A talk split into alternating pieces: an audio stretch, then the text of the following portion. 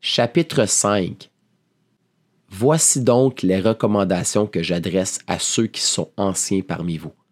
Moi qui suis ancien comme eux, témoin des souffrances de Christ et participant de la gloire qui doit être révélée. Prenez soin du troupeau de Dieu qui est sous votre garde en veillant sur lui, non par contrainte, mais de bon gré, selon Dieu. Faites-le non par recherche d'un gain, mais avec dévouement, non en dominant sur ceux qui vous sont confiés, mais en étant les modèles du troupeau. Ainsi, lorsque le souverain berger apparaîtra, vous recevrez la couronne de gloire qui ne perd jamais son éclat.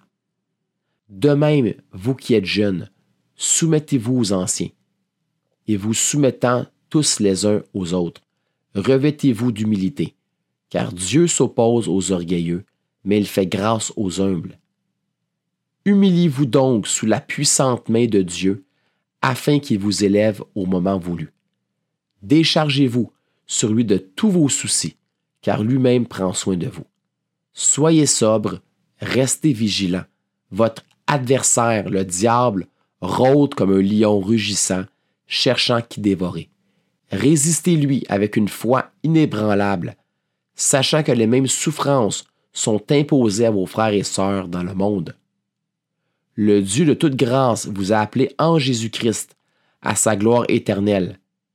Après que vous aurez souffert un peu de temps, il vous rétablira lui-même, vous affermira, vous fortifiera, vous rendra inébranlable. À lui soit la gloire et la puissance au siècle des siècles. Amen.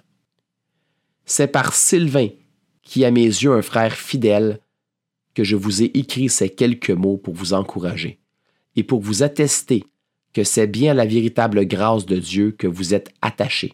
Ceux qui ont été choisis comme vous et sont à Babylone vous saluent, ainsi que Marc, mon fils. Saluez-vous les uns les autres par un baiser plein d'amour, que la paix soit avec vous tous qui êtes en Jésus-Christ.